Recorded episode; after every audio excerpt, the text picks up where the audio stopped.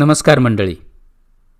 श्री वामन काळे यांच्या ललित लेखांवर आधारित पॉडकास्ट ज्याचे त्याचे आकाश.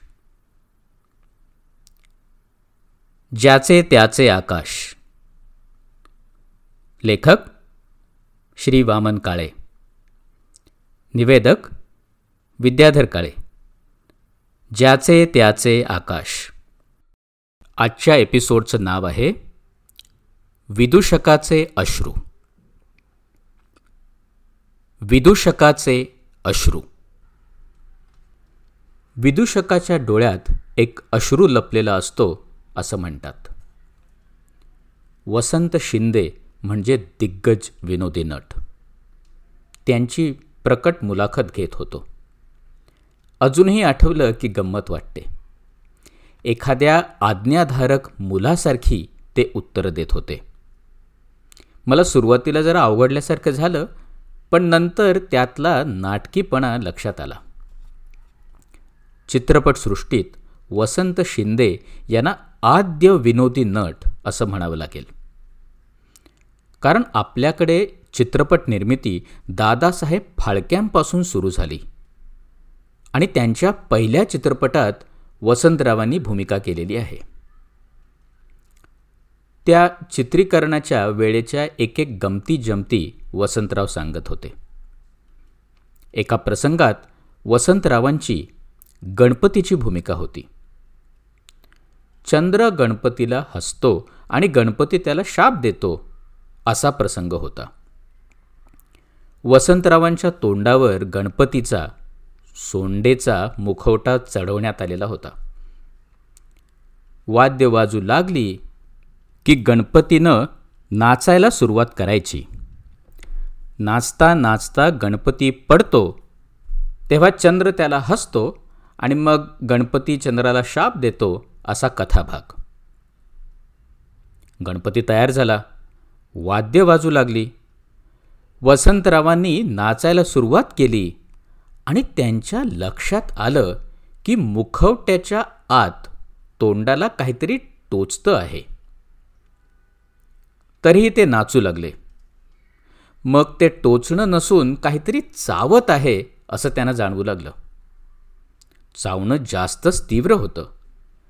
वेदना असह्य होत होत्या तेव्हा वसंतराव कळवळून सांगत होते अहो आ आत कोणीतरी चावतंय.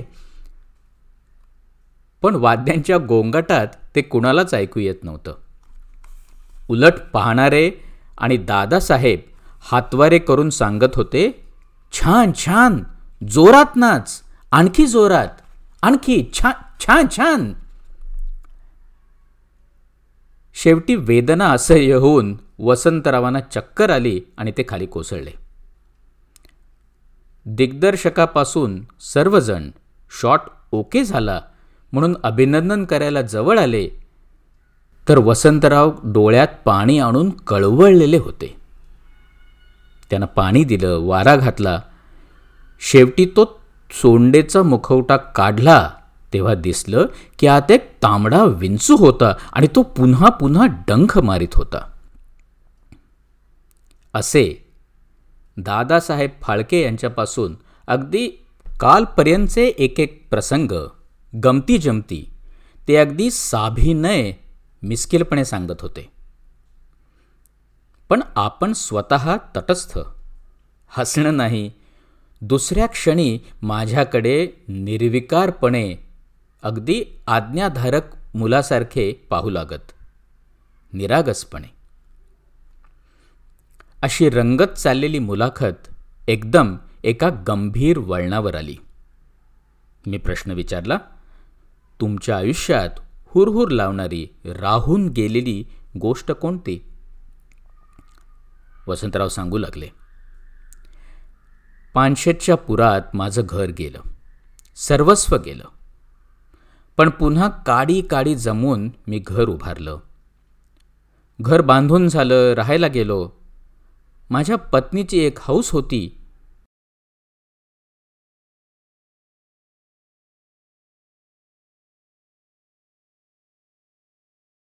ती आता पूर्ण करायची असं मी ठरवलं.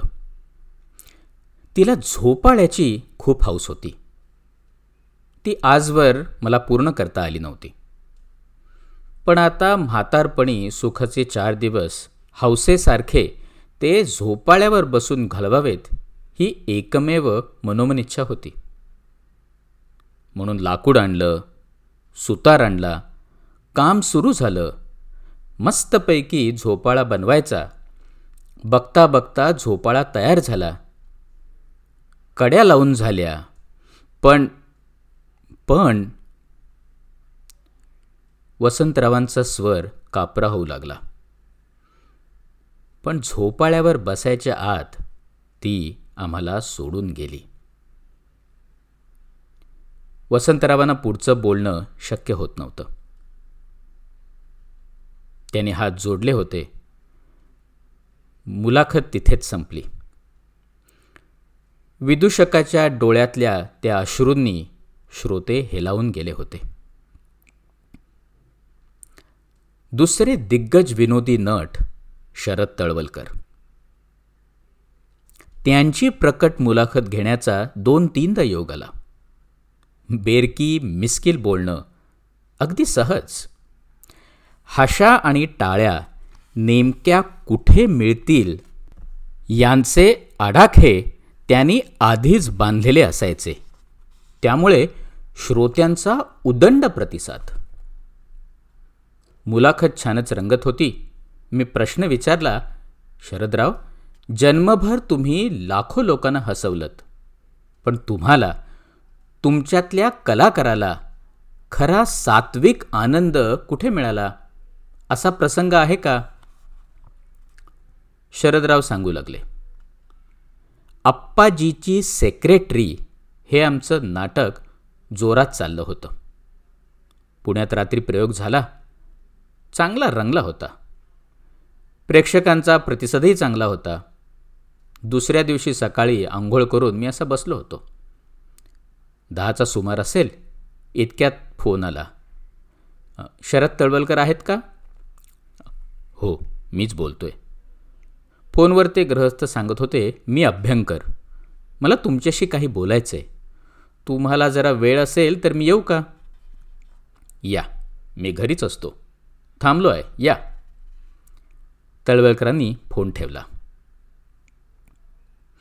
त्यावेळी पुण्यात जक्कल सुतार चौकडीचं खून सत्र चालू होतं. काहीही कारण नसताना निष्पाप माणसांचे खुनामागून खून होत होते. पोलीसही चक्रावून गेले होते आणि त्याच मालिकेतलं खूनसत्र मगाशी फोन करणाऱ्या अभ्यंकरांच्या नशिबी आलं होतं. हे अभ्यंकर सायंकाळी पत्नीसह बाहेर फिरायला गेले होते. ते संध्याकाळी आठच्या सुमारास डेपकन जिमखान्याच्या आपल्या घरी येऊन पाहतात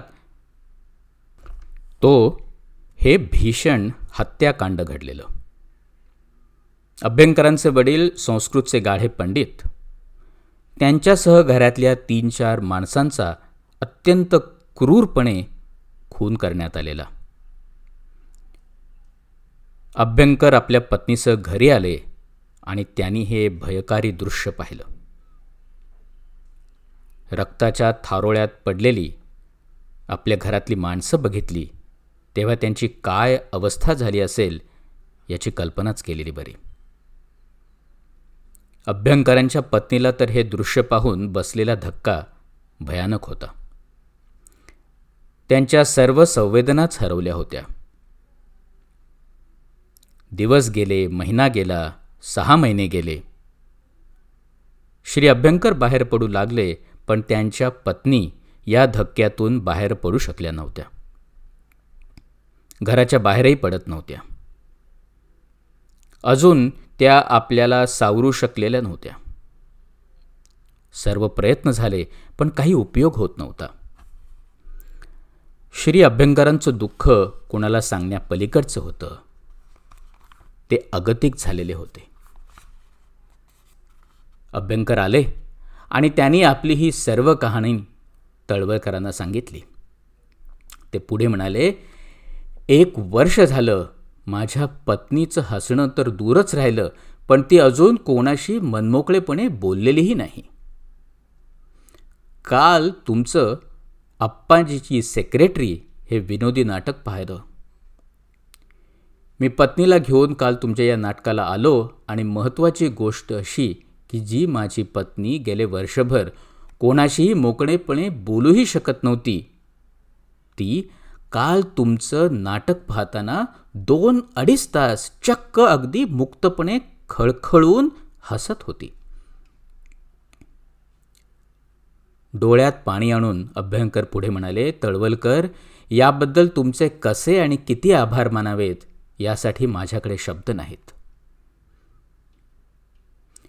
हे सारं सांगताना तळवलकर अगदी हळवे झाले होते. ते म्हणाले आयुष्यभर इतक्या लोकांना इतकं हसवलं. पण कलावंताचा खरा आनंद देणाऱ्या या घटनेला मूल नाही. तळवलकल बोलता बोलता निशब्द झाले. डोळ्यात साठलेलं पाणी ते आवरू शकले नाहीत. शंकर घाणेकर हा असाच एक बुद्धिवान हुन्नरी विदूषक. एका दमात सलग वाक्य बोलण्याची त्यांची वैशिष्ट्यपूर्ण शैली. हजर जबाबी. आवाज कोरडा उच्चार स्पष्ट शुद्ध. प्रत्येक भूमिका वैशिष्ट्य पूर्ण करायची धडपड. दुरितांचे तिमिर जाओ मधली त्यांची आगलाऊ असा विचारताना काडी ओढायची लकब कोणालाही जमणारी नाही. त्याच्या गुणाला दाद देण्यासाठीच की काय शिरवाडकरांनी बाबूरावसारखं नाटक केवळ त्याच्यासाठीच लिहिलं. घाणेकरांची कल्पकता त्यांची समयसूचकता आणि हजरजबाबीपणा तर थक्क करणारी होती. नाटकात तसंच बाहेरही. रत्नागिरीजवळच्या त्यांच्या खेडेगावातील शाळेच्या मदतीसाठी संशय कल्लोळचा प्रयोग होता. नाटक संपल्यावर शाळेनं त्यांचा सत्कार केला. त्यावेळी त्यांनी शाळेतल्या मॅट्रिकच्या मुलांसाठी आपलं एक बक्षीस जाहीर केलं. जो विद्यार्थी मॅट्रिकला बरोबर पस्तीस टक्के मार्क मिळविल त्याला हे बक्षीस.